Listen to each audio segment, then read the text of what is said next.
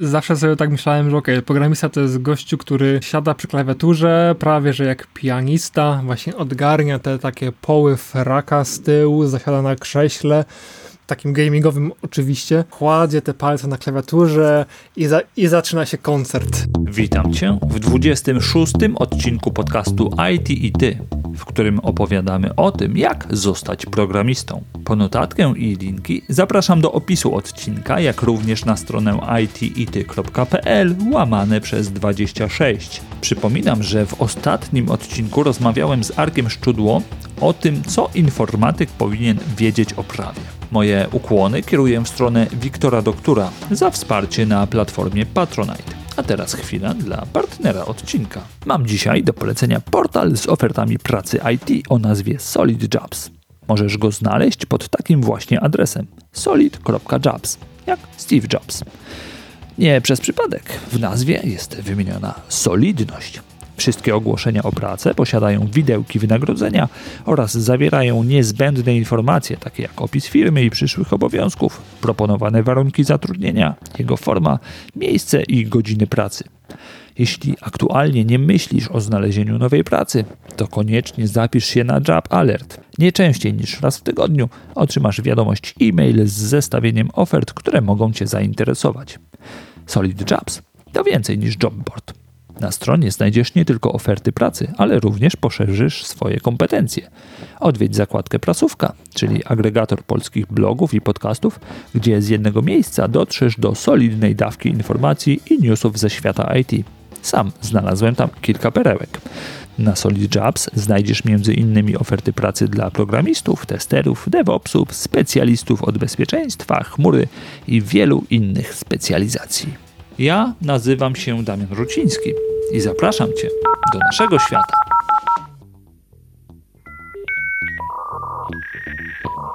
Technologie informatyczne są dzisiaj powszechne jak elektryczność i wpisują się w naszą codzienność, niezależnie od naszej woli. Skoro słuchasz tego podcastu, prawdopodobnie masz z nimi coś wspólnego. Być może pracujesz w branży IT lub po prostu interesujesz się tą dziedziną. A jeśli tak, mam dla Ciebie świetną propozycję. W dzisiejszym odcinku podcastu poznasz historię Kamila Kulika, twórcy kursów, maratończyka i finansisty, który swoją karierę w IT rozpoczął jako project manager, by ostatecznie zostać programistą. Kto wie, może to właśnie Ty jesteś kolejną osobą, na którą branża IT czeka z otwartymi ramionami. Posłuchaj, a przekonasz się, co może Cię tam czekać. Cześć Kamilu. Cześć Damian. Spotkamy się dzisiaj tutaj, żeby porozmawiać w pewnym sensie o przebranżowieniu, czyli posiadasz jakąś wiedzę domenową i wkraczasz do tego świata IT, bo chcesz coś zmienić w swoim życiu albo wykorzystać to swoje doświadczenie. Ale zanim przejdziemy do tego kroku, to oczywiście zaczynamy od dwóch takich pytań rozgrzewkowych, czyli pierwsze to powiedz mi i naszym słuchaczom, czy słuchasz podcastów? I jeśli tak, to jakąś listę byś tutaj podrzucił. Ojej, jak najbardziej. Podcasty myślę, że to jest jedna z lepszych form kontentu na dzisiaj. I ja w zasadzie każdego dnia słucham przynajmniej jednego podcastu.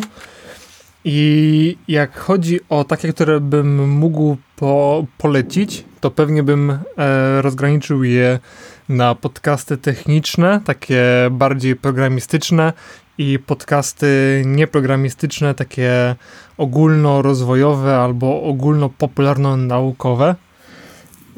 Z tych drugich, takich bardziej ogólnych, takich bardziej rozrywkowych, to ja jestem wielkim fanem Joe Rogana i jego podcastu, od wiele lat już słucham.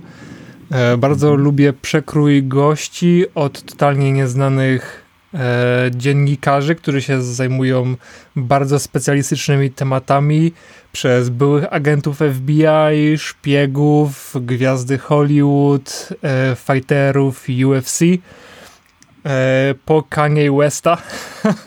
To dopiero był abstrakcyjny podcast. Polecam bardzo. Takim trochę bardziej technicznym, ale wciąż takim też ogólnorozrywkowym, to jest Lex Fridman. to jest kolega Joe Rogana, doktor z MIT, który się specjalizuje w sieciach neuronowych i w nauczaniu maszynowym. I on ma te podcasty bardziej zorientowane faktycznie na tematykę techniczną. Często są u niego programiści, twórcy języków programowania jak Python czy Java. Ale generalnie te treści w większości przypadków są dość lekkie. Natomiast Lex ma bardzo interesujący styl, gdzie jest bardzo dociekliwy w tematach, które go interesują i potrafi tego swojego gościa wycisnąć jak cytrynę do ostatniej kropelki. I może trzeci, mam ich generalnie mnóstwo, ale jeszcze jeden podcast, jaki bym polecił z totalnie czystym sumieniem, to jest Darknet Diaries i to jest podcast prowadzony przez byłego sysadmina /devopsa /hakera, który prowadzi podcast na temat właśnie darknetu, hakowania, wojen internetowych i omawia w taki bardzo przystępny sposób, często też od kuchni, bardzo interesujące historie z pogranicza właśnie kryminału, przemyty narkotyków, Silk Road, jak te wszystkie historie się rozpoczynały i tak dalej, więc bardzo fascynujący podcast, który pokazuje tą trochę ciemniejszą stronę internetu, natomiast można się mega w niego wkręcić. Okej. A tak, Joe Rogan też już tu się przewijał jako polecajka, Darknet Diaries też, Lexa jeszcze chyba nikt nie polecał, także jesteś pierwszą osobą, która go tutaj poleca. Zgadza się, wszystkie to są takie topowe produkcje z pierwszych list słuchalności, tak można powiedzieć. Dobra, dzięki za tą listę. Powiedz mi, bo teraz takie drugie pytanie, które jest rozgrzewkowe, ale jak najbardziej chyba tutaj się wpisuje w ten nasz dzisiejszy temat odcinka. No to powiedz, jak w ogóle rozpoczęła się twoja przygoda z komputerami? Z komputerami to pewnie się rozpoczęła od tego, że u kolegi jakieś przeszło 20 lat temu grałem w Wolfensteina 3D albo coś w tym stylu. Potem pewnie to były Wormsy, o ile dobrze kojarzę, więc ja komputer kojarzyłem jako maszynę do gier przez długi czas i dopiero gdzieś w liceum, jak mieliśmy zajęcia, to zobaczyłem, że można z tym komputerem zrobić coś więcej, że tam jakieś strony internetowe można postawić, to jest całkiem interesujące. Więc wtedy dopiero zobaczyłem większe możliwości komputera, natomiast zawsze podejrzewałem, że można z nim zrobić coś więcej niż tylko grać w gry. Aha, okej. Okay. No zresztą te ładnych parędziesiąt lat temu, no to no, komputery nie były aż tak powszechne, tak? Internet nie był tak dostępny, więc no siłą rzeczy jedyne z czym on się mógł kojarzyć, no to była właśnie jakaś rozrywka w postaci gier, tak? Okej. Rozpoczynamy już taką właściwą część naszego podcastu, naszej rozmowy. Czyli mamy jeszcze styczeń 2022, nowy rok, czas na postanowienia noworoczne. Tak. Może właśnie ktoś rozważa, czy warto wejść do tego świata IT z nowym rokiem, przebranżowić się. Powiedz mi, czy już tak ty po tych kilku latach, bo dokonałeś tego kroku kilka lat temu, no to takie szybkie dwa pytania połączone w jedno. Po co i czy warto? Bardzo interesujące dwa pytania. Myślę, że po co z mojej perspektywy to nie będę ukrywał, że to był troszeczkę zbieg okoliczności generalnie, że ja do tego IT się dostałem, bo to było trochę tak, że miałem powiedzmy taki trochę sabbatical, byłem między pracami i szukałem z kolejnej, między innymi właśnie zaaplikowałem do firmy IT, w której notabene wciąż pracuję do tej pory, no i tam byli na tyle otwarci na moją osobę, że zaprosili mnie do współpracy.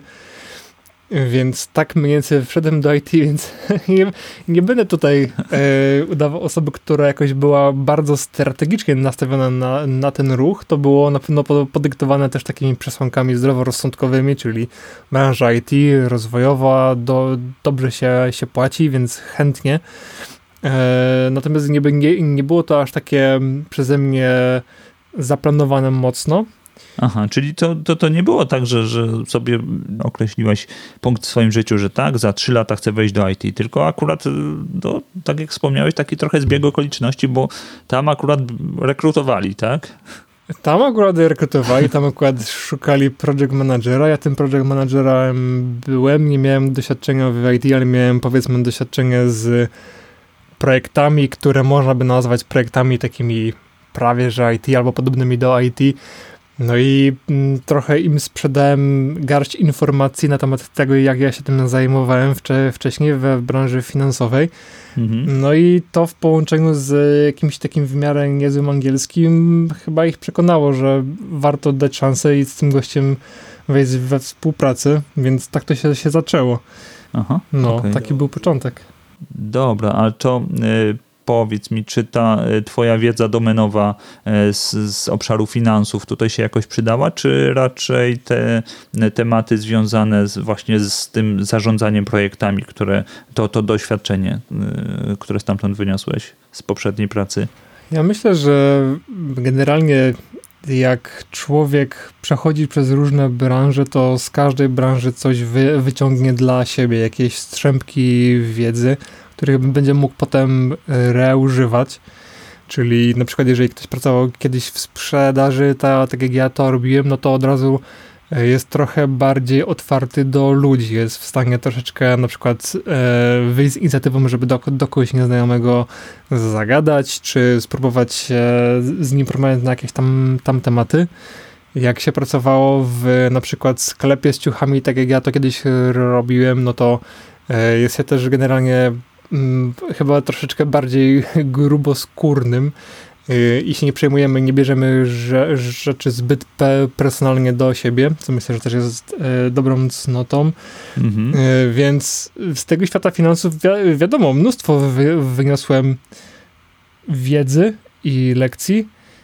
Myślę, że każda osoba, która w jakiejś swojej branży pracuje i ma doświadczenie, ja myślę, że najbardziej wartościowe przy przechodzeniu między branżami jest to doświadczenie w pracy z ludźmi z różnego kalibru ludźmi, bo wszędzie się z kimś współpracuje, przynajmniej prawie że wszędzie.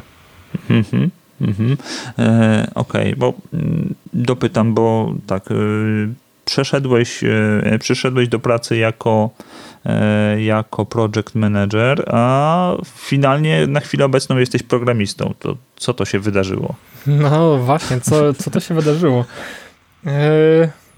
No wydarzyło się generalnie to, że ja jak przyszedłem do tego IT, do Soft Serve firmy, w której wciąż jestem, jak wspominałem, no to przyniosłem trochę wiedzy ze sobą, natomiast nie przyniosłem żadnej świadomości na temat tego, jak oprogramowanie jest faktycznie wytwarzane, w ogóle z jakimi zagadnieniami ma się do czynienia na co dzień i jako project manager, osoba nietechniczna zupełnie, nie będę ukrywał, że byłem zupełnie zagubiony, zwłaszcza jak chodzi o komunikację z zespołem, jako jednostką, jako całością, czyli tu chodzi głównie o spotkania, jakieś meetingi projektowe. Jak słuchałem, o czym rozmowa ma miejsce, to totalnie nie miałem pojęcia, o co w tym chodzi wszystkim i tak troszeczkę miałem wrażenie, że to jest zupełnie obcy dialekt i tak było. Na tamten czas to były to totalnie dla mnie nieznane zagadnienia. No i trzeba było generalnie coś zrobić z tym, jeżeli bym się miał utrzymać, więc postanowiłem, że troszeczkę się zacznę edukować w tym temacie, no i zapytałem się jednego z PM-ów ode mnie z działu, co mogę zrobić, żeby trochę lepiej zrozumieć, o czym ci ludzie dookoła rozmawiają, w taki troszeczkę ignorancki sposób, tak teraz patrząc z perspektywy czasu. On mi powiedział, żebym sobie spróbował napisać linijkę kodu i wtedy zobaczę, jak to jest. No to okej, no to ja wpisałem w internet, jak się nauczyć programować. No i zacząłem sobie tam czytać i oglądać różne filmiki. Znalazłem Udemy, zacząłem sobie powolutku przyswajać generalnie kolejne, nie wiem czy tajniki, ale powiedzmy jak to się robi. Mhm. No i z czasem generalnie ta wiedza się zaczęła akumulować, budować jak taka kula śnieżna praktycznie, aż to w końcu nabrało takiego pędu, że zacząłem rozważać, że z tego coś może być długoterminowo, że ta nauka nie tylko mi pomoże być lepszym PM-em w IT, ale ta nauka generalnie mi pokazuje, że mi się to nie tylko podoba, ale też nawet jestem w stanie generalnie tą wiedzę wykorzystywać, którą już nabyłem wcześniej i coraz bardziej mnie to fascynuje, zamiast coraz bardziej zniechęcać, więc ostatecznie doszedłem do takiego momentu, że wiedziałem, że chcę iść w tą stronę. Aha, okej. Dobra, a czyli tak, tym takim punktem zapalnym do tego była chęć zrozumienia tej drugiej strony, tak, tego o czym mówią, i wyszedłeś z takiego założenia, że najlepiej wejść w skórę tych programistów, tak, z którymi notabene musiałeś współpracować, będąc PM-em. A co w całej tej ścieżce dla ciebie było najtrudniejsze? Czy to właśnie to, że no tak, nie bójmy się tego powiedzieć, trudno ci było się odnaleźć, tak, w tym co do ciebie mówią w otoczeniu, czy może jakieś, no nie wiem, właśnie te bariery techniczne, co tutaj było dla ciebie takim wyzwaniem największym? No to jest bardzo trudne pytanie dla mnie osobiście, bo tych tematów było generalnie bardzo wiele. W sumie wszystko, o czym powiedziałeś, to było wyzwanie. Myślę, że też trzeba być w miarę szczerym ze sobą i otwarcie mówić i też myśleć o swoich ograniczeniach, i ja cały czas jestem ich świadomy, zwłaszcza przez to, że nie miałem takiej stricte powiedzmy IT edukacji, więc tematy związane z komputerami były dla mnie fascynujące, ciekawe, do przyswojenia. Więc musiałem włożyć w ten wysiłek w zasadzie na każdej płaszczyźnie, od fundamentów do właśnie już budowania czegoś później z tych klocków. Dla mnie osobiście wyzwań było wiele tak naprawdę. Największe wyzwanie to było, myślę, że dla każdego, kto chce troszeczkę coś zmienić, to jest po pierwsze niepewność, czy ten czas nie jest zmarnowany, czy z tego coś będzie, czy ktoś kiedyś mnie zatrudni, i znalezienie potem tego czasu. Więc myślę, że można tutaj, ja zresztą z czystym sumieniem mogę polecić książkę na ten temat, którą napisał James Clear. Ona się nazywa Nawyki Atomiczne, po angielsku Atomic Habits, i to jest genialna książka, która opisuje kroczek po kroczku, jak można planować dobre nawyki, znajdować czas na bardzo małe kroczki, które się akumulują, tworzą właśnie ten efekt kuli śnieżnej w czasie. I ja w zasadzie jeszcze przed lekturą tej książki wdrożyłem niektóre postulaty, zaczynając właśnie od tego, żeby dzień w dzień, krok po kroku przechodzić przez kolejne tematy, kolejne wyzwania, wracać, starać się zrozumieć, przechodzić przez to. Więc pomimo wielu wyzwań, zwłaszcza czasowych, takich motywacyjnych, technicznych, można to przezwyciężyć. Okej. Dobra, tutaj bardzo dużo razy padło słowo czas. To chciałem zapytać, Ile czasu ci zajęło właśnie to przejście tej drogi od wejścia do branży do stania się programistą? Wszystko zależy od tego, gdzie byśmy postawili taki punkt orientacyjny, że jestem już programistą, ale możemy być troszeczkę bardziej konkretni i deterministycznie podejść do tematu, czyli od momentu, jak zacząłem się uczyć, do momentu, jak wszedłem na projekt i jako programista, no to minęło praktycznie, to będzie około 1,5 roku, 7 miesięcy, można zaokrąglić do 2 lat. Generalnie takiej konsekwentnej nauki faktycznie dzień w dzień, i weekendy też się zdarzały, nawet dość często. Okej. A co byś, jakbyś teraz tak patrzysz z perspektywy na ten cały proces, to co byś w nim zmienił, co byś w nim ulepszył? Jak mam być szczery, moja ścieżka wyglądała dla mnie dość intensywnie, tak teraz patrząc z perspektywy czasu, i mówię tak dlatego, że jak chodzi o czas, znalezienie go jest ciężkie. Ja akurat miałem ten komfort, nazwijmy to w ten sposób, że nie mam dzieci, na razie przynajmniej, więc nie muszę poświęcać dużej części dnia na to, żeby się nimi opiekować, więc mogłem ten czas w miarę możliwości zagospodarować na tą naukę. Natomiast miałem też pracę normalną, byłem w końcu tym PM-em, więc trzeba było znaleźć moment taki dość dobry, żeby być, powiedzmy, w miarę dobrej kondycji intelektualnej, nie być zbyt zmęczonym po całym dniu i tak dalej. Więc dla mnie ten moment to było z rana, czyli wstawałem godzina, powiedzmy, 5:30 czasami, i siadałem faktycznie do kompa, otwierałem sobie Udemy, edytor do kodu i coś tam sobie już kodziłem. I potem jeszcze po pracy, jak znajdowałem chwilę czasu, no to tak samo. Otwierałem tego kompa, edytor i tak dalej. W weekendy było trochę łatwiej, bo nie było pracy, więc te kilka godzin na weekend przynajmniej można było też poświęcić. I tak powoli właśnie budować kompetencje. Okej.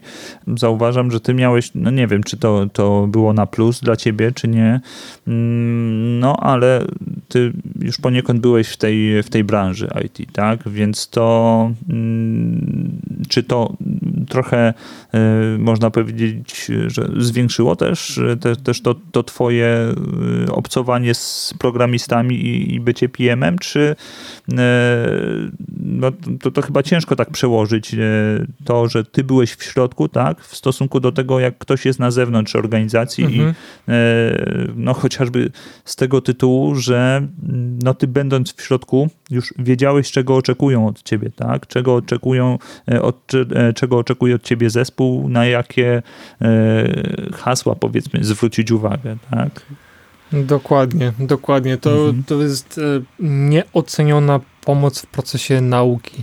Bycie już w branży i nasiąkanie terminologią, słownictwem, testowanie też swojej własnej wiedzy, którą się nabywa na co dzień przez interakcje z innymi, przez zadawanie głupich pytań,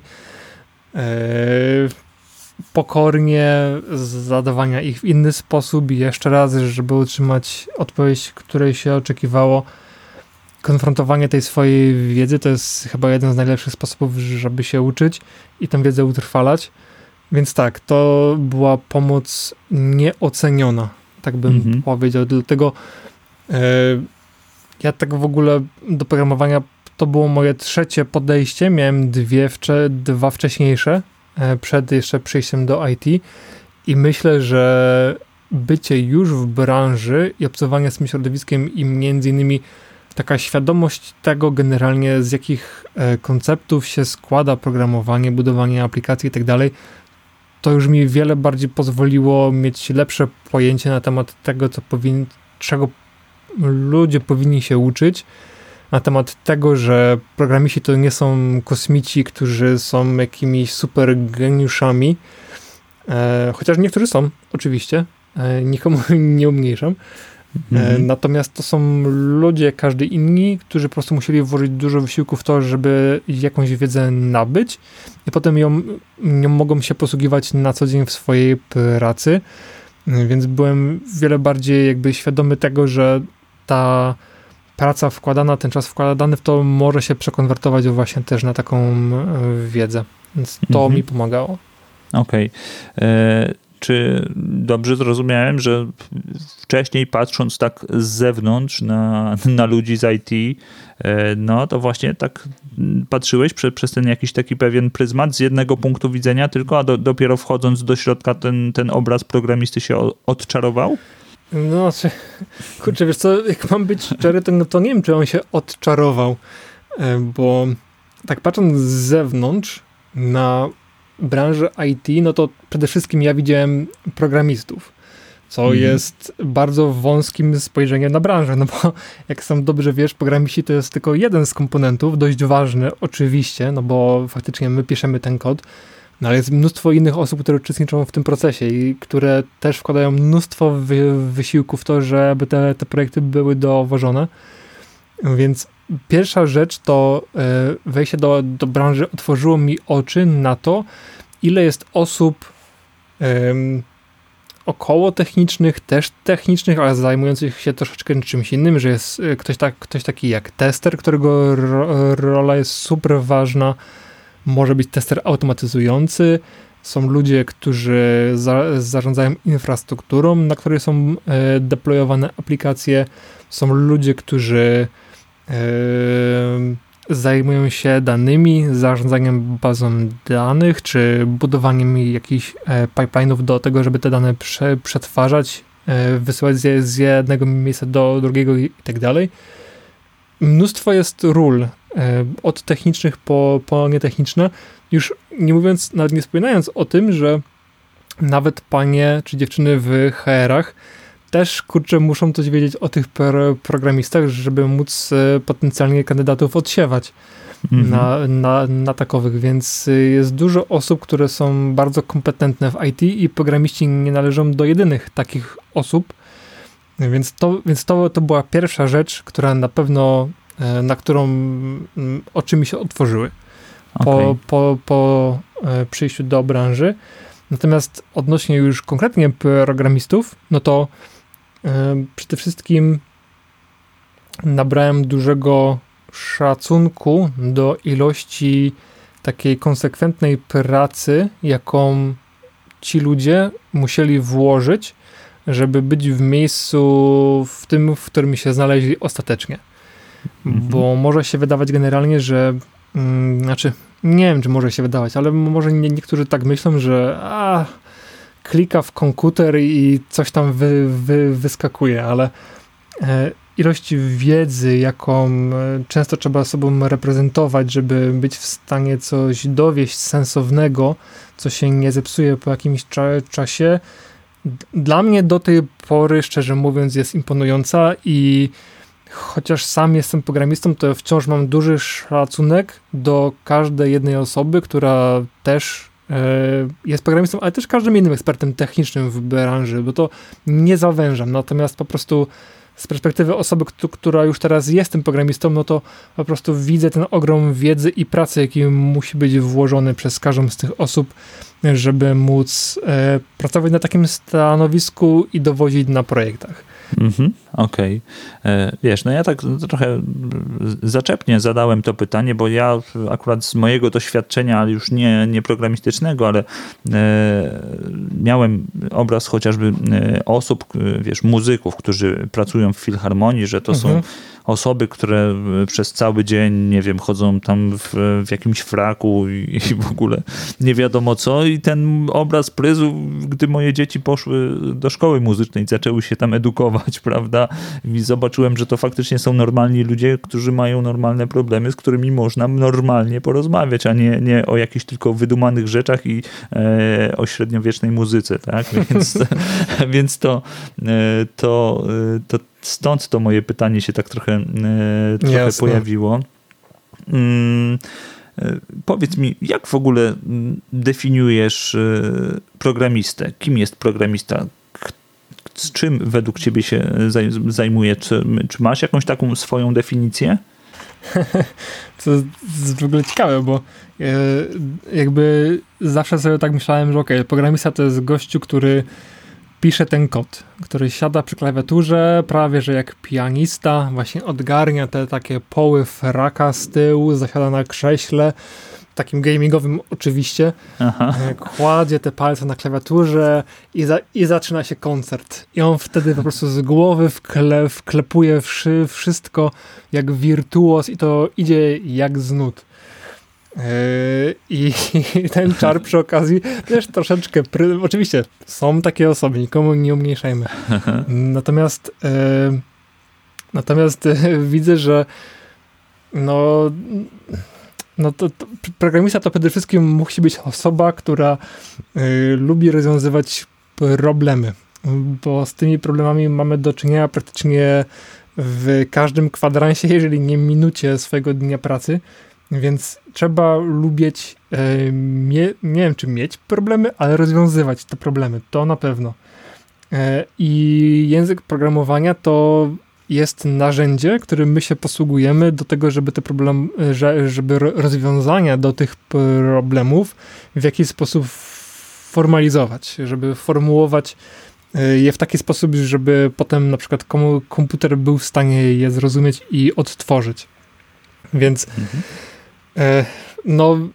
tam możemy spróbować w jakimś takim zdaniu ładnym powiedzieć, że tam programista to jest osoba, która przy pomocy języka programowania rozwiązuje problemy. Natomiast dla mnie tak po prostu mówiąc kolokwialnie, normalnie, to jest po prostu dziewczyna, chłopak, kobieta, mężczyzna, którzy lubią angażować się w rozwiązywanie tych problemów, no i słowo kluczowe to jest angażować się, bo warto jednak mieć taką cechę, że chce się, że jest się dociekliwym, drąży się troszeczkę skąd problemy powstają i jakie rozwiązania warto by zaproponować, no i wiadomo, jakie mogą pojawić się trudności z takimi rozwiązaniami. Więc na pewno jest taka osoba, która lubi pracować z takimi rzeczami, no i stara się być też właśnie taka proaktywna i zaangażowana w ich rozwiązywanie. No to jest takie bardzo spójne z tą definicją, którą ja gdzieś też kiedyś sobie w głowie uknąłem i też jest, też gdzieś potem ją zasłyszałem, że no właśnie to programista, czy też dalej to programowanie, to jest no właśnie umiejętność rozwiązywania problemów i to to tak trochę potem przekłada się na życie, ale powiem ci szczerze, tak z mojego doświadczenia, że to też potrafi utrudnić czasami życie. Na przykład ja do tej pory nigdy w życiu nie ułożyłem kostki Rubika, a to z racji tego, że nie miałem czasu przysiąść do tego, bo doszedłem do wniosku, że ułożę kostkę Rubika dopiero wtedy, jak sam sobie opracuję algorytm na rozwiązywanie tej kostki Rubika. Tak?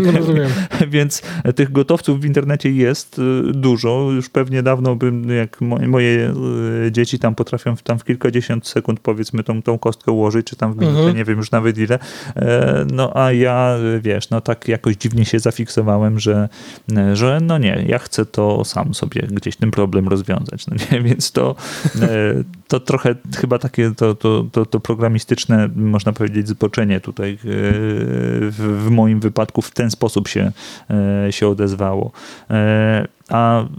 A tobie co się najbardziej w ogóle podoba w tym fachu? To rozwiązywanie problemów, czy jest jakaś inna rzecz, która cię tutaj tak najbardziej kręci? W sumie to myślę, że jest wiele bardzo aspektów, które mogą się podobać. Mi osobiście podoba się praca nad ciekawymi problemami czy projektami, w zasadzie można to nazwać projektami. projektami, które powiedzmy dowożą jakąś wartość, które w jakiś sposób wzbogacają czy czyjeś życie, czy życie zawodowe, wnoszą po prostu do czyjegoś życia jakąś wartość, bo no, rozwiązujemy te problemy, więc przygotowujemy powiedzmy te szablony, które w postaci kodu, które potem są w stanie coś opracować, coś wyprodukować, jakiś problem dla kogoś rozwiązać, czy komuś coś przedstawić, więc wnoszenie wartości do czyjegoś życia to jest to, co mi tak ogólnie się podobało bardzo. No a tak z takich konkretów, no to mi mega się podoba też praca z innymi równie ambitnymi, rozgarniętymi osobami, które chcą się uczyć, które mają trochę pokory, trochę dystansu, od których ja też mogę się nauczyć, bo wciąż i pewnie tak długo jeszcze będzie, mam mnóstwo do nauki sam i mogę to zrobić samemu, od innych też bardzo dużo się nauczyć, więc cały czas jak mam od kogoś się uczyć, to jestem bardzo zadowolony, a tutaj mam praktycznie non-stop szansę od kogoś się uczyć, więc to mi się podoba niezmiernie. Podoba mi się też bardzo to, że jeżeli sobie zbudujemy powiedzmy zaufanie członków zespołu, to oni się nie boją zostawić nam tematu do rozwiązania, czyli na przykład jeżeli ja mówię, że potrzebuję na przykład kilku godzin, żeby zgłębić temat i wtedy wrócę z jakąś odpowiedzią czy planem, co robimy dalej, zaproponuję jakieś rozwiązanie, no to powiedzmy, ktoś mi ufa faktycznie, że ja w tym czasie nie będę sobie oglądał Netflixa, czy wyjdę nawet do lekarza, czy na zakupy, czy nawet, nie wiem, na saunę, tylko faktycznie usiądę, zastanowię się nad problemem, zaproponuję jakieś rozwiązanie, więc ten aspekt takiej niezależności też bardzo mi osobiście się podoba. Może nie każdemu, ale dla mnie to jest zdecydowanie plus. No i praca z tym językiem programowania też mi się podoba, tworzenie tych różnych struktur i tak dalej, to jest taki element kreatywności w tym wszystkim i tutaj też mam szansę się wyżyć, co doceniam i mi się podoba. Okej. A to w jakim języku programujesz? Wiesz co, to znaczy głównie to w TypeScriptie. Czyli to jest powiedzmy nadzbiór JavaScriptu, natomiast aktualnie na projekcie mam też do czynienia z Go i z Pythonem, których używam w sumie wszystkich trzech naprzemiennie razem z SQL-em. Wcześniej na projekcie to też był na przykład C#, więc głównie TypeScript, natomiast pojawiają się bardzo często inne języki i sobie tam też w nich buduję tą kompetencję powolutku. Okej. No to jak już liznąłeś kilku języków programowania, no to masz właśnie tę taką, nie wiem, czy to powiedzieć, zdolność, czy taką wizję tego, bo według mnie to też to programowanie, czy zresztą umiejętność myślenia jak programista, no to jest ta wartość, którą potem już jakiegokolwiek byś języka nie chciał dotknąć, no to może się różnić tam semantyka, czy jakieś właściwości poszczególne, tak? Natomiast no to co jest kluczem, czyli tą podstawą, czyli to rozwiązanie problemu, no to będziesz potrafił dokonać w tym, czy innym, no można powiedzieć, dialekcie, tak? Dokładnie.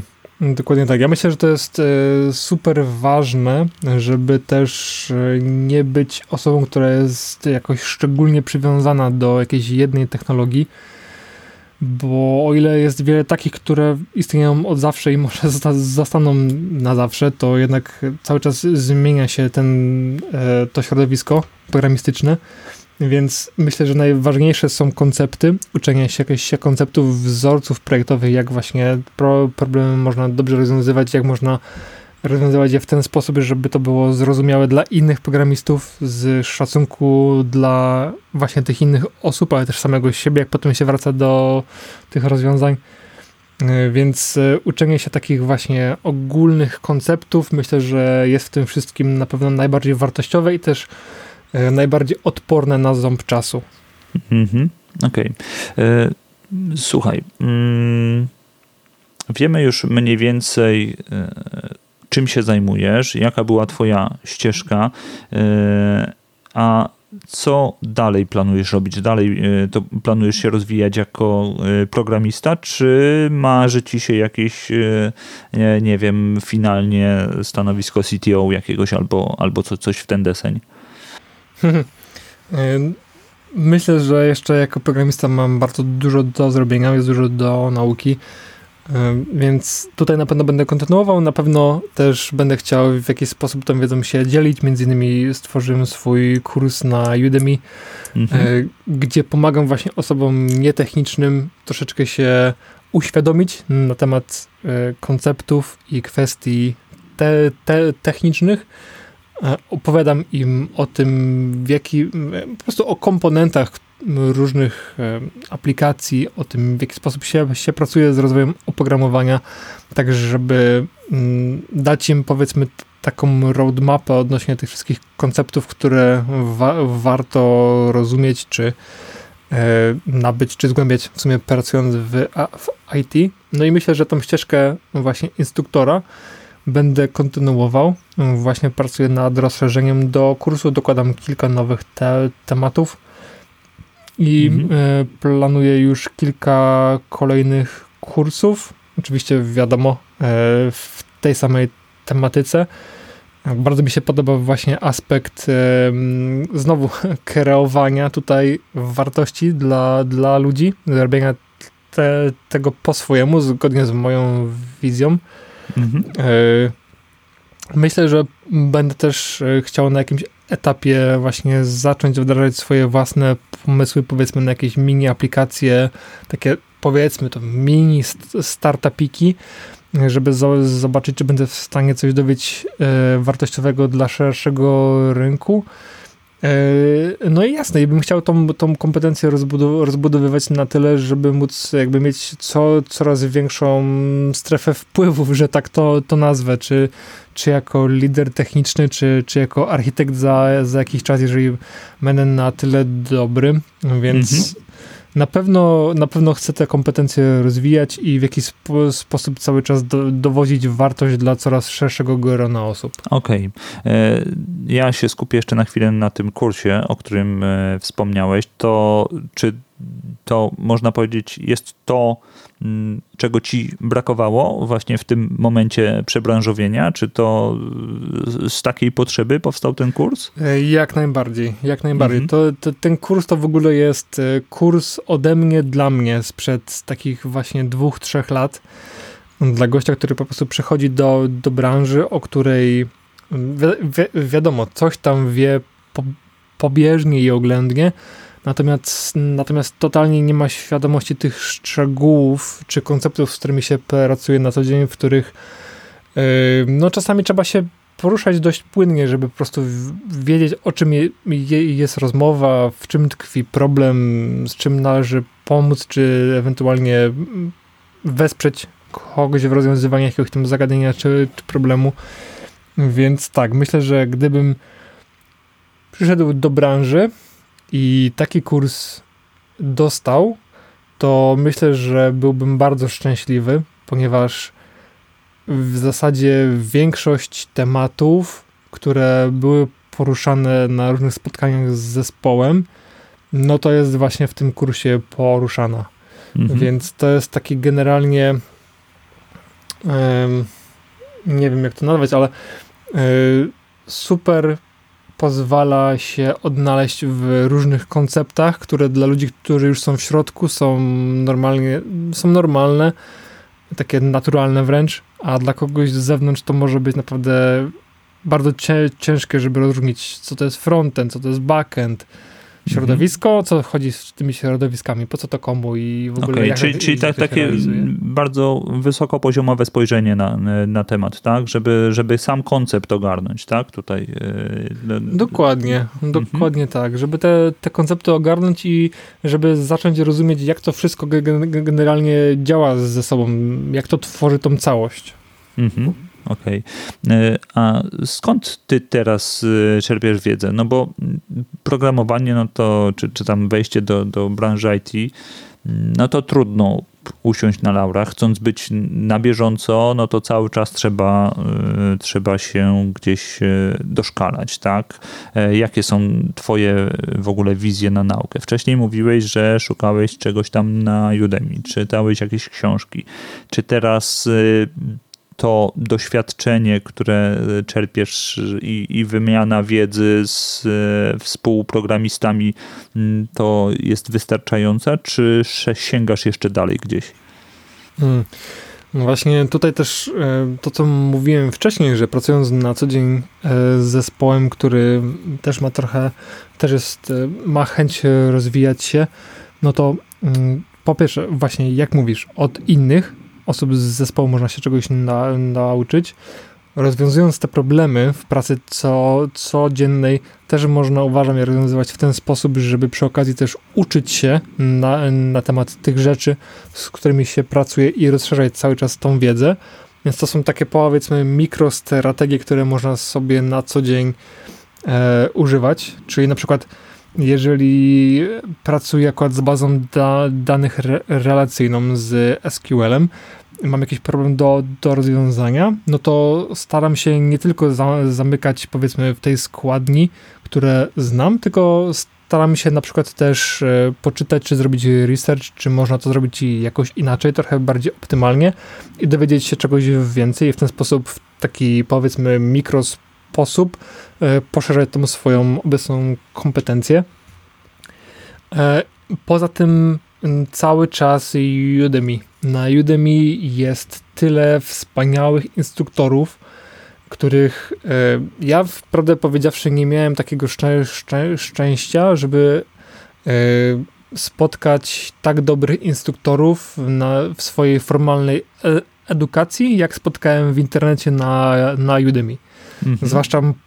Zwłaszcza polecam kursy Stevena Rydera, który dla mnie jest po prostu taką gwiazdą polarną, jak chodzi o, jest takim drogowskazem po prostu, jak należy prowadzić kursy na Udemy. Okej, dobrze.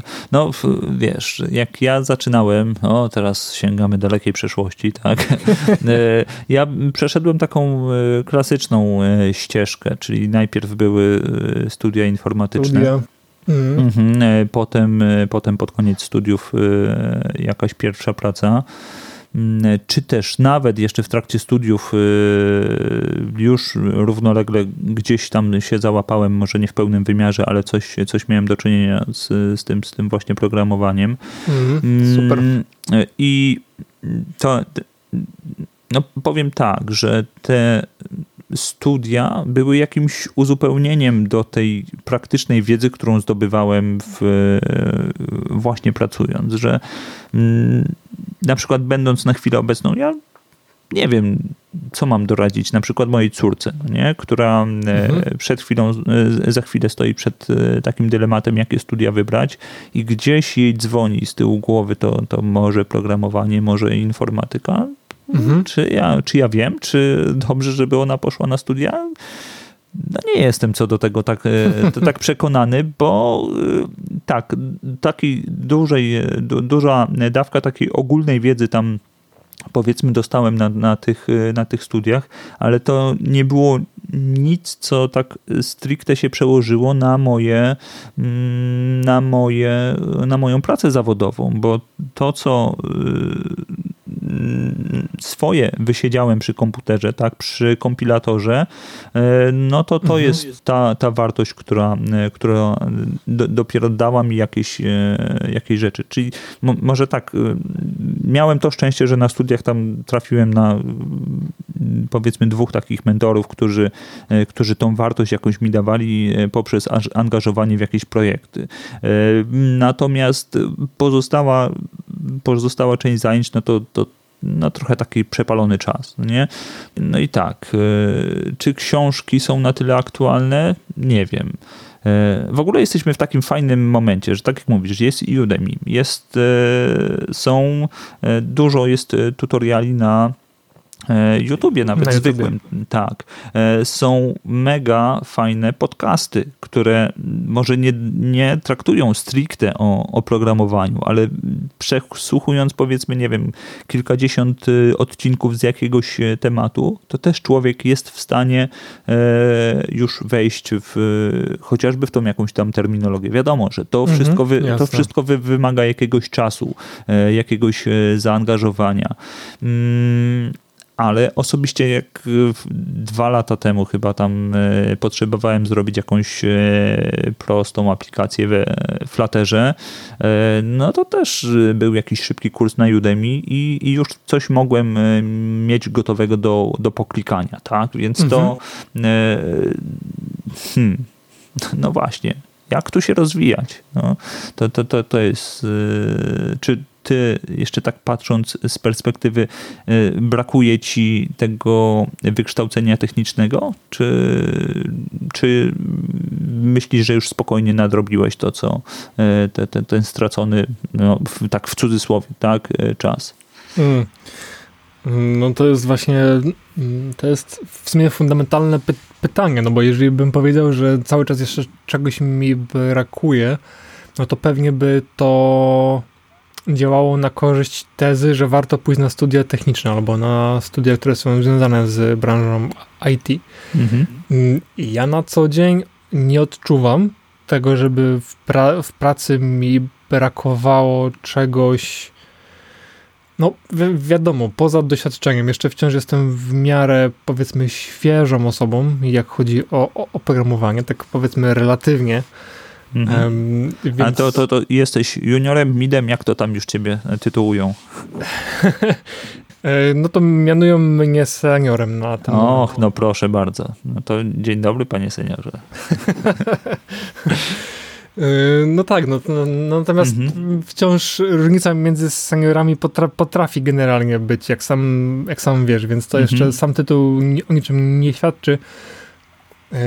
Więc generalnie poza, powiedzmy, brakiem jakiegoś super doświadczenia porównywalnego do twojego, no to nie czuję, żeby mi szczególnie czegoś brakowało. Czasami coś zabierze mi więcej czasu, czasami mniej, czasami wiem więcej na jakiś temat, czasami mniej, natomiast jakby nie czuję, żebym tak jakby fundamentalnie mi czegoś tam brakowało. Właśnie coś, co te studia mogłyby załatwić. Natomiast ja też dość sporo przez ten czas do dzisiaj w zasadzie bardzo dużo się edukowałem, bardzo dużo nasiąkałem właśnie tą wiedzą z różnych źródeł bardzo, z YouTube'a, z podcastów, książek, z Udemy, od innych, od mentorów, więc wydaje mi się, że zrobiłem też dość sporo, żeby te potencjalne braki móc zalepić jak najszybciej w zasadzie. I też będę to kontynuował, dopóki będę miał czas, siły, energię, chęci, to jest dyskusyjne, czy są potrzebne, to jednak będę tą edukację kontynuował, więc no, wydaje mi się, że jeżeli ktoś by miał podobny mindset i stał przed decyzją, czy iść na studia, no to pewnie fundamentalna kwestia by była taka, czy te studia pomogą mu w realizacji jakichś celów długoterminowych, jeżeli on takie posiada. Jeżeli ich nie posiada, to studia to jest, uważam, też dobry czas na to, żeby się zastanowić nad tym, co chciałoby się robić. Wiadomo, że już jest się zorientowane na pewny kierunek, bo się go wybrało, natomiast to jeszcze niczego nie przesądza, bo ja w sumie zrobiłem jeden kierunek, magisterkę, który jest totalnie z programowaniem niezwiązany. Robiłem drugi kierunek, który też nie był z programowaniem związany, a ostatecznie teraz jestem programistą i z tym będę wiązał swoją przyszłość. I sobie w sumie nie wyobrażam innej pracy na ten moment. No, jest kilka rzeczy takich pewnych w życiu, czyli zmiany, no i jeśli jesteśmy programistami, to błędy w kodzie, tak? To na pewno.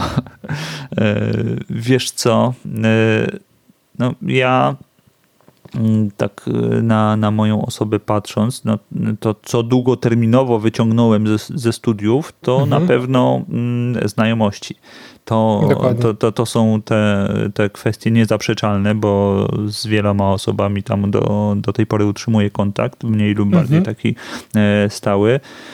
Natomiast sam fakt, nie wiem, może to tak mało tutaj zabrzmi elegancko, ale tą uczelnię, tytuł magistra zdobyłem już w 2009 roku. Do tej pory jeszcze dyplomu nie odebrałem. Także to też może trochę pokazywać, czy do czegoś mi to było tak potrzebne, czy nie. No, więc to... No właśnie. Okej, to myślę, że na ten temat można by jeszcze sobie rozmawiać i dywagować. Natomiast konkluzja chyba jest taka, że jeśli ktoś ma ochotę wejść do branży, właśnie z tym nowym rokiem może takie postanowienie noworoczne się pojawiło, no to zapraszamy, bo zobaczcie, tam w 2 lata z kawałkiem tak można przejść drogę od finansisty poprzez PM do seniora, tak? Senior dewelopera, czego ci tutaj gratuluję, bo no, tak jak wspominałeś, to nie jest, to na pewno nie była łatwa droga i to, że mogłeś sobie na to pozwolić właśnie po godzinach, czy nawet jak wspominałeś przed godzinach, tak? No to ta możliwość tutaj ci umożliwiła coś takiego. Powiedz mi jeszcze, Kamilu, jakbyś miał rzucić takie 3, powiedzmy top 3 dla osoby, która chce wejść do branży IT albo która no, mierzy się z takim zamiarem. Top 3 rzeczy, które by to ułatwiły. Mhm. Jasne. Albo może nie tyle ułatwiły, co bez których nie wyobrażasz sobie, żeby można było coś zacząć działać w IT. Okej.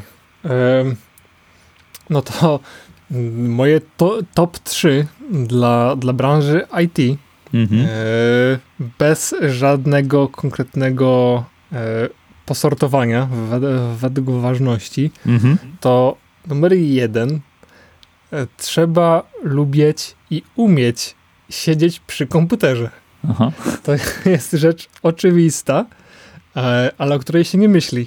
Jednak spędza się trochę tego czasu przed monitorem i przy klawiaturze, stukając w ten komputer, więc warto też, żeby to przynajmniej trochę przyjemności sprawiało, albo przynajmniej nie przeszkadzało.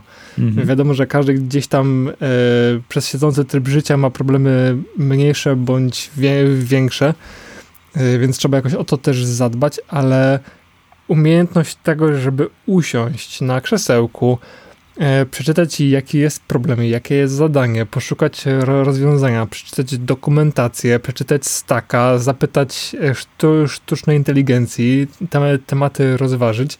To wymaga trochę skupienia, żeby posiedzieć w jednym miejscu i to przemielić. Więc jeżeli ktoś myśli o karierze w IT, zwłaszcza technicznej, to myślę, że powinien taką umiejętność naturalną tego, żeby usiąść na chwilę się nad czymś zastanowić, powinien posiadać. To jest dla mnie taki w sumie, nie chcę powiedzieć, że primer, ale już to powiedziałem, więc okej, to taki wstępniak załóżmy.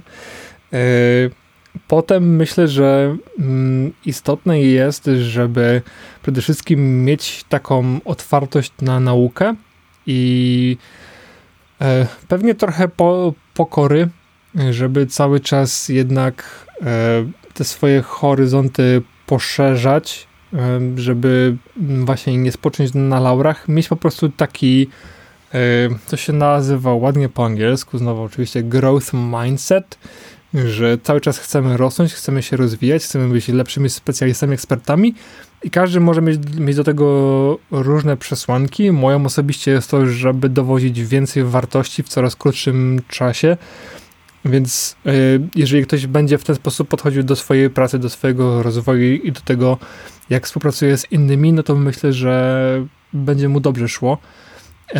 I też ta pokora jest potrzebna, bo dużo jest tematów, z którymi możemy się w zasadzie na co dzień spotykać, gdzie pomimo tego, że jesteśmy nawet architektami, to możemy mieć z tym problem, żeby w jakiś sposób, powiedzmy, mądry czy efektywny rozwiązać, więc trzeba mieć też do swojej wiedzy, do swoich braków trochę dystansu i być taką osobą, która po prostu zakasa rękawy, siada do tematu, zgłębia go i powoli buduje, iteruje jakieś tam rozwiązanie.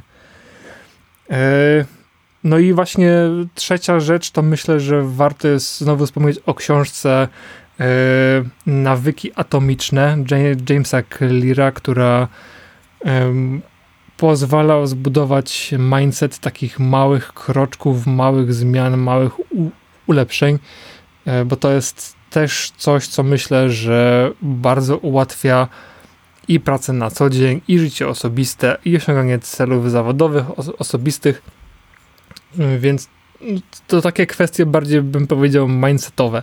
Dla mnie są bardzo istotne, bo jeżeli one będą na miejscu, no to myślę, że te dalsze kwestie po prostu się rozwiążą z czasem. Nie ma co sobie zakładać jakichś takich super celów na zasadzie, że w rok napiszę 12 aplikacji i tak dalej, no bo to w zasadzie o niczym nie świadczy. Tak naprawdę to, co świadczy o jakichś umiejętnościach, to jest to po prostu, w jaki sposób codziennie się rozwijamy i podchodzimy do swojej pracy, więc myślę, że to bym stawiał jako coś istotnego. Okej. Dobra, no to mamy top 3. Jeśli ktoś nie czuje, żeby te trzy takie elementy były spójne z nim, no to niech jeszcze raz przemyśli, czy to jest najlepsza droga dla niego, to wejście do IT. A czy ty byś się zgadzał z takim top 3? Coś byś odjął, czy dodał? Ja bym dorzucił tutaj jeszcze, no tak na wstępie, chociaż to jest taka oczywistość, no to jest język angielski, który jest tutaj no chyba nieodzowny w tej branży. To prawda.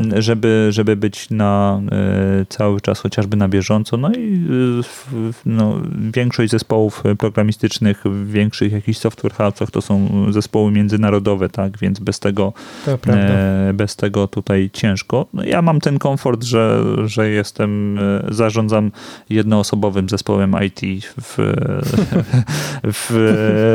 w takiej lokalnej firmie, więc zarządzam samym sobą, więc ten angielski tutaj jest u mnie bardziej bierny niż czynny, bo nie mam możliwości za bardzo sobie nawet poćwiczenia, pogadania z kimś.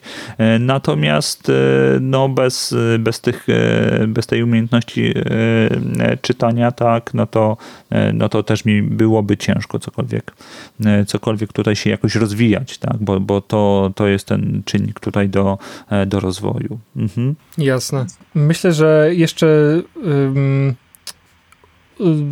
jakby celem uzupełnienia. Aha, jasne. Mam taką refleksję, że są generalnie dwie ścieżki, którymi można by się poruszać. To jest ścieżka samouka i to jest ścieżka, nazwijmy to, warsztatowca czy kursanta, czyli osoby, która generalnie uczy się przez pracę w grupie czy na warsztacie.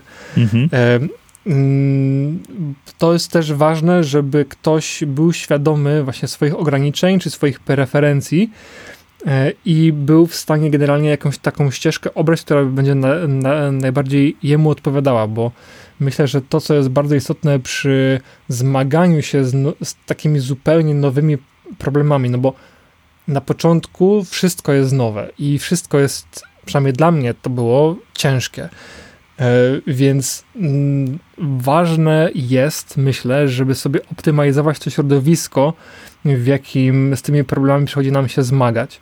Więc ja przeszedłem przez ścieżkę taką zmiksowaną, właśnie samouka i warsztatowca, bo i się uczyłem samemu ze wszystkiego, co było dostępne praktycznie, i też byłem na bootcampie. I myślę, że dla mnie osobiście to była bardzo fajna ścieżka, natomiast myślę, że osoby na przykład, które wolą pracować same nad problemami, głęboko wchodzić w tematy, zagadnienia, czytać i dociekać, dla nich one powinny generalnie iść z tym. Czyli taka ścieżka bardziej czyli Udemy, czyli budowanie własnego portfolio, jakichś fajnych projektów i tak dalej. Natomiast jeżeli ktoś ewidentnie na przykład, czuje się smutny po takim siedzeniu dłuższym samemu i tak dalej, lubi tą interakcję z innymi, wymianę pomysłów, no to taka ścieżka właśnie, gdzie przechodzi przez bootcamp, czy idzie na studia właśnie i tam się uczy razem z rówieśnikami, z innymi osobami, które mają podobne aspiracje, czy chcą czegoś się nauczyć, to może być lepsza ścieżka, bo oni wtedy po prostu będą lepiej używali swoich naturalnych predyspozycji, więc tak jakby podsumowując, fajnie by było, żeby ktoś siebie znał na tyle, żeby wiedzieć, w jakim środowisku będzie mu łatwiej czy przyjemniej z tymi codziennymi problemami się zmagać i po prostu będzie to bardziej zgodne z jego naturą. Myślę, że to jest taki dodatkowy lifehack, jaki ja osobiście bym sprzedał, żeby sobie troszeczkę to ułatwić. Mhm.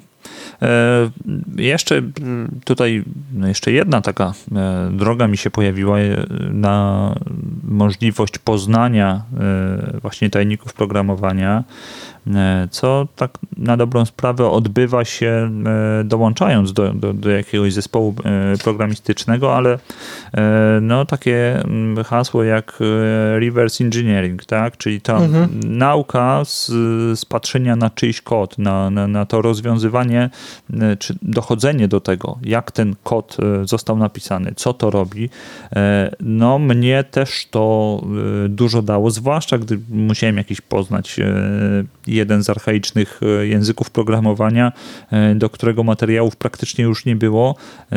Natomiast przerabiając, można powiedzieć, od środka wszystko, co się tam działo, po jakimś czasie mogę powiedzieć, że doskonale poznałem ten język i wiedziałem co i jakie on daje możliwości i co można w nim zrobić, jakie są jego zalety i jakie są jego ograniczenia, tak? Więc to też jest jedna ze ścieżek, tylko że ona też nie jest dostępna na samym początku, prawda? Bo trzeba już cokolwiek posiadać jakąś wiedzę. Nie musi być ona mega jakoś na niesamowitym poziomie.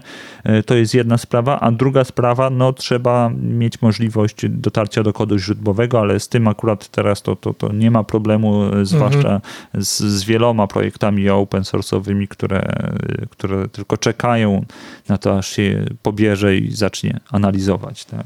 Dokładnie. To bym dorzucił jeszcze tutaj jako też uzupełnienie tego, nie?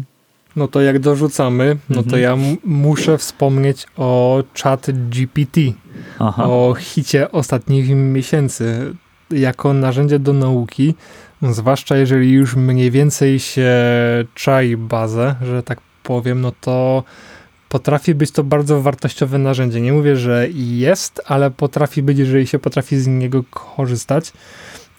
Tak z autopsji w zeszły piątek pracowałem bardzo dużo z Go.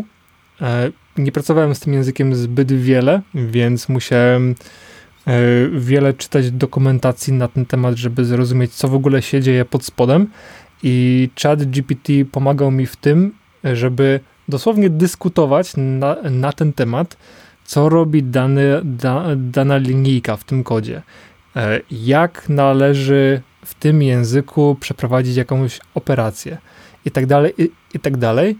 I pomógł mi zrozumieć przede wszystkim bazę kodu, na której pracowałem, a potem pomógł mi w sposób idiomatyczny, czyli powiedzmy zgodny ze sztuką w tym języku, napisać jakąś funkcjonalność, nad którą akurat pracowałem. Więc mogę powiedzieć zupełnie otwarcie, że pomógł mi w produktywności, ale też pomaga w nauce w ten sposób, bo to już jest rzecz, którą powiedzmy w jakiś sposób przyswoiłem. Wiadomo, że trochę zapomnę, ale trochę też zostanie. I czemu to jest dobre? Bo pomaga oszczędzić czas. Znaczy nie musiałem samemu dłubać w tej dokumentacji, tylko mogłem zadać, powiedzmy, dość precyzyjne pytanie i dostać dość precyzyjną odpowiedź. Mhm. Wiadomo, że trzeba to było weryfikować z tą dokumentacją i też przed tym przestrzegam, żeby temu gościowi wierzyć na słowo, bo to jeszcze nie jest tak doskonałe narzędzie, ale jest dość dobre. Więc na pewno można je wykorzystać też w nauce, żeby zrozumieć właśnie, co robi jakiś kod, jak on działa pod spodem i właśnie jaka jest, powiedzmy, taka standardowa ścieżka pracy z jakimś problemem. Mhm, okej. Okay. No to czy właśnie ChatGPT, czy wirtualni asystenci, tak? Bo to myślę, że ta bariera dla niektórych, którą może być zapytanie drugiej żywej osoby, no w postaci takiego właśnie wirtualnego asystenta, który wspomaga się AI, może być takim właśnie łatwiejszym krokiem do przebrnięcia, bo ta bariera jakiegoś wstydu tego, że czegoś nie wiem, jeśli ktoś coś takiego posiada, może być mniejsza właśnie niż to z żywym człowiekiem, nie? Więc to ja nie wiem na ile na chwilę obecną ten model sztucznej inteligencji, który jest teraz, nadaje się do samodzielnej pracy koncepcyjnej, bo chyba jeszcze nie, to jeszcze nie ten etap, żeby programiści tutaj czuli się jakoś bardzo zagrożeni, tak? Natomiast może tak być, że właśnie za parę lat to programowanie to będzie polegało na tym, że właśnie będziesz posiadał tą umiejętność myślenia jak programista, umiejętność rozwiązywania problemów, a będziesz musiał po prostu wytłumaczyć komputerowi, hej, chcę to i tamto, a on będzie tworzył to. No ale to chyba jeszcze jakieś wizje przyszłości, tak? Tak tu na razie myślę, że najbliższa dekada to będzie rozwój tej technologii, aczkolwiek nie wiem, czy tak skokowo jak teraz to się wydarzyło, czy to już będzie bardziej linearne takie. No, zobaczymy. Ciekawe, no właśnie, no bo to też jest kwestia jakby zmniejszających się korzyści. Jakby im, jakby to widziałem taki fajny mem, jak wygląda zaawansowanie projektu, nad którym pracuje programista, że w bardzo krótkim czasie dochodzimy do 80%, a potem te 20% to jest już wielokrotnie więcej, żeby dojść do tych 100%. I wydaje mi się, że z tą sztuczną inteligencją może być podobny case, że w sumie doszliśmy tak naprawdę niezbyt szybko, bo ja pamiętam, że jeszcze z 15 lat temu słyszałem o sieciach neuronowych na studiach. Natomiast jesteśmy tutaj, gdzie jesteśmy i czy to będzie taki przeskok, że nagle boom i będzie super zaawansowana inteligencja, wszystko potrafiąca. No, rozmawiając z czatem GPT dzisiaj tego nie widzę. Natomiast może nas to zaskoczyć. Więc bardzo ciężko jest wyrokować, zwłaszcza nie będąc jakby w tym polu, bo jakby w tej branży, bo myślę, że ludzie, którzy są z nauczaniem maszynowym bliżej, troszeczkę więcej by mogli ocenić. No ja słyszę dużo takich sprzecznych komentarzy, to znaczy są ludzie, którzy są odpowiedzialni za biznesy związane z AI, którzy są bardzo błoliszowi i nastawieni na to, że właśnie za chwilę wszystko się będzie działo samoczynnie. A potem słyszę opinie od ludzi, którzy są bardziej techniczni i wiedzą, jak to działa pod spodem i mówią, że hola, hola. Spokojnie. Jest czas. Okej. No dobra. Te nasze dywagacje chyba kończymy na tym, bo tutaj niech już sama sztuczna inteligencja się wypowie. Jeżeli ktoś chce wiedzieć, w którym kierunku to zmierza, to proszę zapytać wirtualnego asystenta, bądź też kogo tam macie ochotę. Kamilu, powiedz mi, bo zbliżamy się do tego lądowania, do końca tego odcinka. Jeszcze chciałbyś odesłać do jakichś może materiałów uzupełniających tutaj, czy o czymś żeśmy nie powiedzieli? Myślę, że jak chodzi o lądowanie, to oczywiście polecam bardzo YouTube'a. Wbrew pozorom jest na nim bardzo dużo, bardzo profesjonalnej treści. I z kanałów, które ja osobiście oglądam i które bardzo mi się podobają, to dla każdego aspirującego i już obecnego frontendowca bardzo polecam Fireship.io. Chyba najlepszy kanał frontendowy na YouTubie, super wyprodukowany, dobra dawka poczucia humoru. Polecam też The Net Ninja. To jest gość, to jest chyba Irlandczyk albo Szkot, który ma gazylion różnych tutoriali na bardzo różne tematy, wszystkie te techniczne, bardzo przejrzyście i jasno tłumaczy, akcent totalnie nie przeszkadza. Mhm. Z rzeczy takich bardziej około branżowych bardzo polecam interviewing.io. To jest kanał, na którym jest mnóstwo treści przygotowujących do rozmów kwalifikacyjnych, od negocjacji, jak w ogóle podejść do tego, o ile poprosić, jak negocjować swoją kolejną ofertę, jak w ogóle też podejść do tematu, jak się w ogóle nie ma doświadczenia. Można się dużo nauczyć z tego kanału i też jest tam mnóstwo treści odnośnie rozwiązywania różnych puzli algorytmicznych, budowania systemów i tak dalej. I też taki kanał od bardzo utalentowanej programistki, Pseudocode się nazywa, i tam jest bardzo dużo wiedzy z projektowania systemów dystrybuowanych z dużą ilością przetwarzania danych i tak dalej. Więc tam można troszeczkę się nauczyć w takiej tematyce. Jak chodzi o książki, no to już po raz trzeci wspomnę James Clear, Nawyki Atomiczne. Must read dla mnie. Jak chodzi o mindset. I potem na pewno takie klasyki jak o dwójka Boba, czyli Roberta C. Martina, Clean Code i Clean Architecture.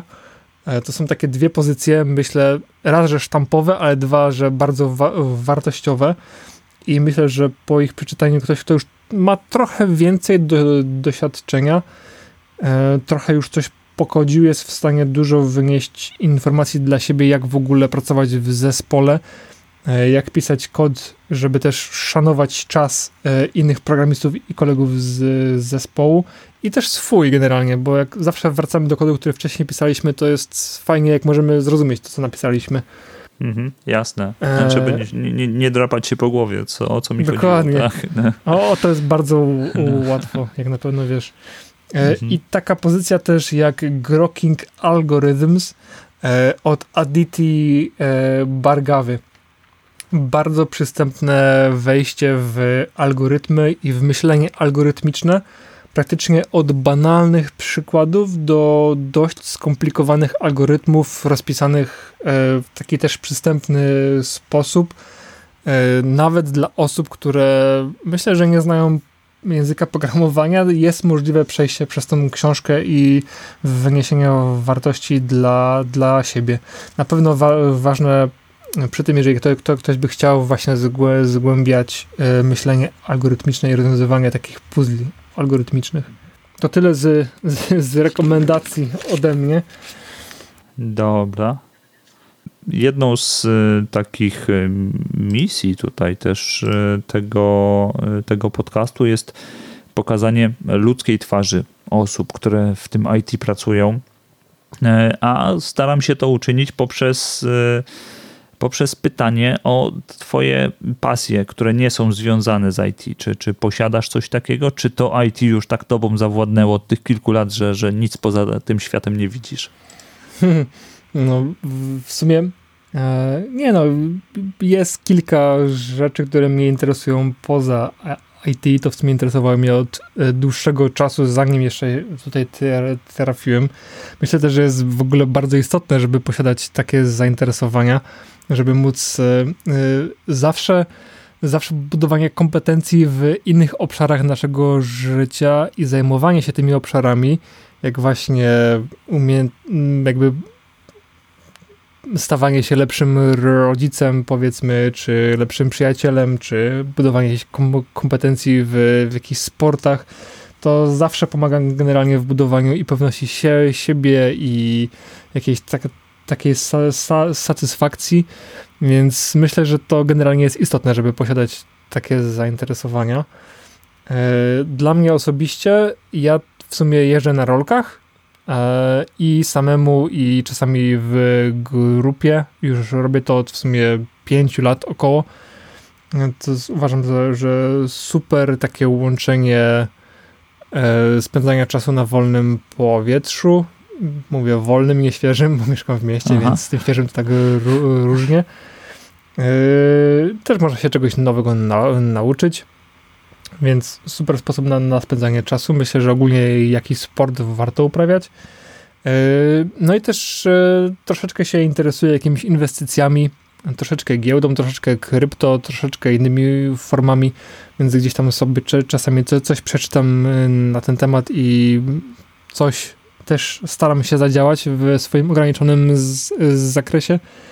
Więc tak, generalnie kilka dziedzin, w których staram się cały czas rozwijać. Okej, dobrze.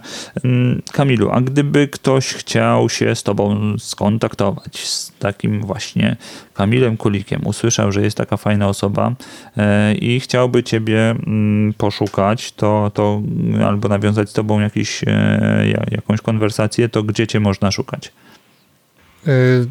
Póki co myślę, że chyba najłatwiej na LinkedInie, bo tam będzie najłatwiej mnie znaleźć, bo będzie widać, że łysy w okularach i że programista, no to wiadomo. Mediów społecznościowych jako takich, żeby tam jakiś content prowadzić, póki co jeszcze nie prowadzę. Cały czas się zastanawiam, myślę, że YouTube to będzie coś, od czego pewnie wystartuję w jakiejś ograniczonej formie ze względu właśnie na te kursy online, które chciałbym wciąż prowadzić i to jest dobry kanał, przez który można do tych kursów doprowadzić różne publiki. No, więc generalnie LinkedIn na ten moment. Czyli odsyłamy do LinkedIna albo właśnie do kursu na Udemy. Proszę sobie tam Kamila wyszukać, chociaż też link pewnie będzie tutaj do tego odcinka dorzucony. Kamilu, dziękuję ci bardzo za przyjęcie zaproszenia, za podzielenie się tą twoją ścieżką wejścia do IT i za twoje spostrzeżenia, twoje dobre rady dla osób, które chciałyby, tak jak ty, czy tak jak ja, dołączyć do tego półświadka IT. A na koniec jeszcze proszę cię, jeśli masz jakąś anegdotę z życia właśnie w IT albo jakiś suchar, to jakbyś mógł się podzielić tutaj z nami. Jaki jest obiektowo zorientowany sposób na bogactwo? Dziedziczenie. Okej. Dobrze, to... Chrup.